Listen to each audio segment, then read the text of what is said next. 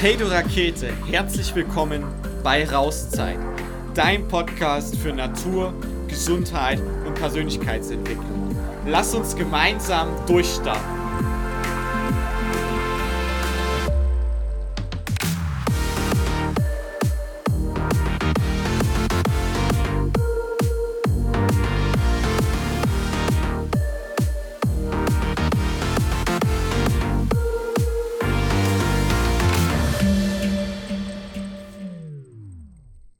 Moin, moin, du Rakete! Ich begrüße dich heute mit einer bisschen anderen Stimme, weil Toni das auch mal gemacht hat und ich dachte mir so, ich probiere es einfach mal aus.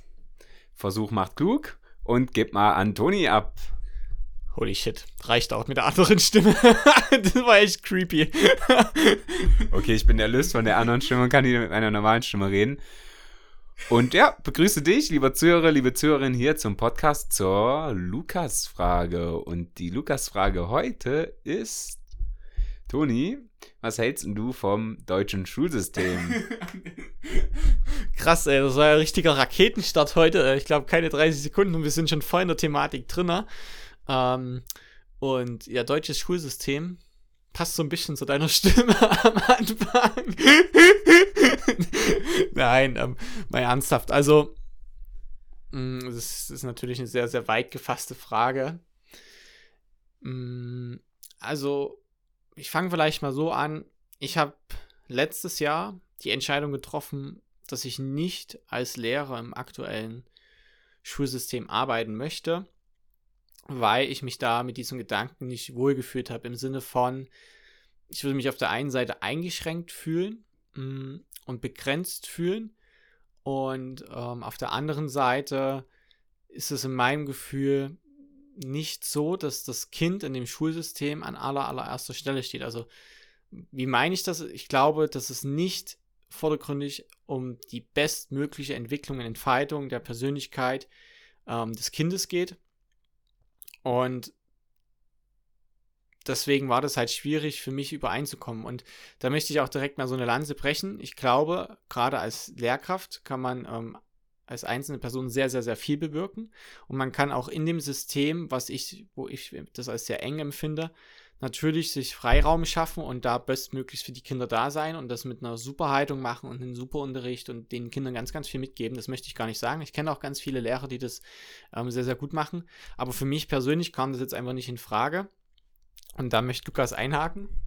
Und was, was könnte man besser machen, anders machen im Schulsystem?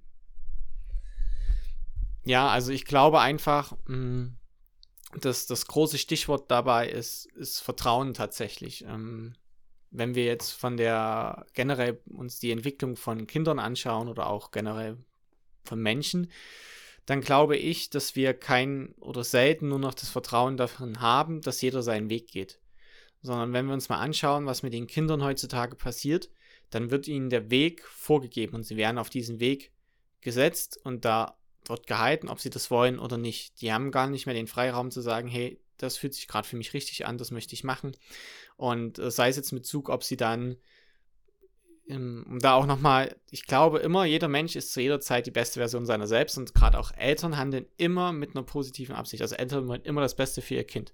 Es ist jetzt, ähm, es soll nicht so verstanden werden als Vorwurf, aber ganz oft, nee, Punkt, kein Vorwurf, keine Verurteilung. Was aber ganz häufig passiert ist, dass wir die Kinder zum weiß ich nicht, zum Musikunterricht schicken, zum Kinder-Yoga, in den Verein, dorthin, dieses und jenes, ähm, dass wir sagen, oh, jetzt gehen wir mal noch in die Vorschule und jetzt machen wir das noch und diese. Und die sollen schon ganz, ganz, ganz, ganz viel machen und dürfen weniger sein und weniger ihre Welt entdecken. Und ähm, das geht dann weiter, dass wir vielleicht ähm, wenn die rausgehen und irgendwo klettern oder einen Berg runterrennen, dann haben wir Angst, dass die fallen und sagen, renn nicht schnell, mach dieses nicht, mach jenes nicht. Und damit nehmen wir denen immer mehr diesen Freiraum, selber Erfahrungen zu sammeln. Und in der Schule passiert das natürlich ganz enorm. Wir sagen jeden Tag, zu jeder Zeit, mit welchem Thema sie sich jetzt auseinandersetzen sollen, wie sie sich damit auseinandersetzen sollen, mit wem sie sich damit auseinandersetzen sollen. Ähm, mit welchem Material sie dabei arbeiten sollen. Und es wird einfach ähm, da nicht dem Kind den Freiraum gelassen, zu sagen, hey, wenn du jetzt Bock hast, dich mit Lese auseinanderzusetzen, dann machst du das zu deiner Zeit. Und ähm, wenn das zum Beispiel wie bei André Stern erst mit elf Jahren ist, dass der Bock auf Lesen hat und halt nicht schon eher, dann ist das halt erst mit elf Jahren. Und damals hatten die Eltern dann vielleicht irgendwie Angst, oh, jetzt mein Kind ist elf, zwölf und das kann noch nicht lesen, was sollte man aus dem werten? Heute hat er mehrere Bücher geschrieben. Und ähm, das wird da einfach, ich glaube, das ist das zentrale Stichwort, dass wir wirklich das Vertrauen wieder haben. Das Vertrauen in die jungen Menschen, in die Kinder haben und den jungen Menschen, den Kindern auch einfach den Freiraum geben, Erfahrungen zu sammeln, Entdeckungen machen zu dürfen.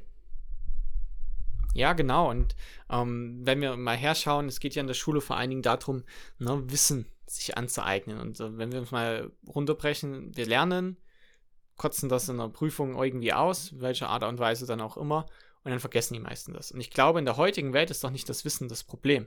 Das Wissen bekommen wir doch überall her, egal wo wir sind. Ähm, sondern es geht doch vielmehr um andere Dinge, ne? eben um Zwischenmenschliches, um, um Vertrauen, um seine Fähigkeiten zu entwickeln, um auch um seine Fähigkeiten ähm, da rein zu vertrauen. Die, die Kinder sind ja total verunsichert, die trauen sich nicht Fragen zu stellen, aus sich rauszugehen, zu sagen, was sie wirklich beschäftigt, wie es ihnen geht. Ganz viel wird weggedrückt. Ähm, und da genau, also ich glaube auch Spielen und Lernen ist eigentlich kein getrennter Prozess. Spielen ist gleich Lernen. Wie lernen denn die Kinder ähm, unsere, die, die Sprache oder gehen oder ähm, wenn sie spielen? Und wenn die in die Schule gehen, dann fangen wir an, diesen Prozess zu trennen. Wir sagen, hey, in der Schule, da musst du lernen, da musst du das, das, das machen, du musst fleißig sein, du musst leisten, dies, dies, das, Ananas. Und da danach dann, und wenn du deine Hausaufgaben gemacht hast und dieses und jenes und noch zum Musikunterricht warst und dort gelernt hast, dann darfst du mal zehn Minuten spielen oder, naja, vielleicht ist uns das auch zu anstrengend, wir setzen dich halt vom Tablet ab. So, und ähm, das ist so ein bisschen die Punkte, wo ich glaube, einfach wieder Vertrauen zu haben, dass jeder seinen Weg geht und dass jeder weiß, was für ihn richtig ist. Guck mal, wenn ich zu dir sage, ey, so wie du es machst, ist total kacke, ich würde dir jetzt empfehlen, das und das zu machen und schau dir unbedingt dieses Buch an und mach jenes, dann fühlst du dich ja total angegriffen und deiner Freiheit eingeschränkt. Und das Letzte, was du wahrscheinlich machen würdest, wäre das, wie ich es dir sage. Aber genau das passiert eigentlich unsere ganze, unser ganzes Jugendalter, unser ganzes Kindesalter.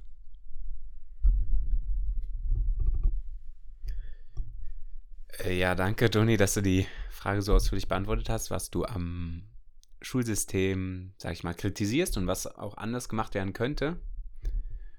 Und ja, da fällt mir ehrlich gesagt recht schwer, den Satz zu sagen, den ich sonst oder den wir sonst meistens gemeinsam am Ende von so einem Podcast, von so einer Podcast-Folge sagen. Deswegen, vielleicht sagst du den oder wir sagen den gemeinsam. Welchen Satz meint er denn? Es ist ein perfekter Tag für einen perfekten Tag. So ist das. Reingehauen. Gartenzaun. Ja.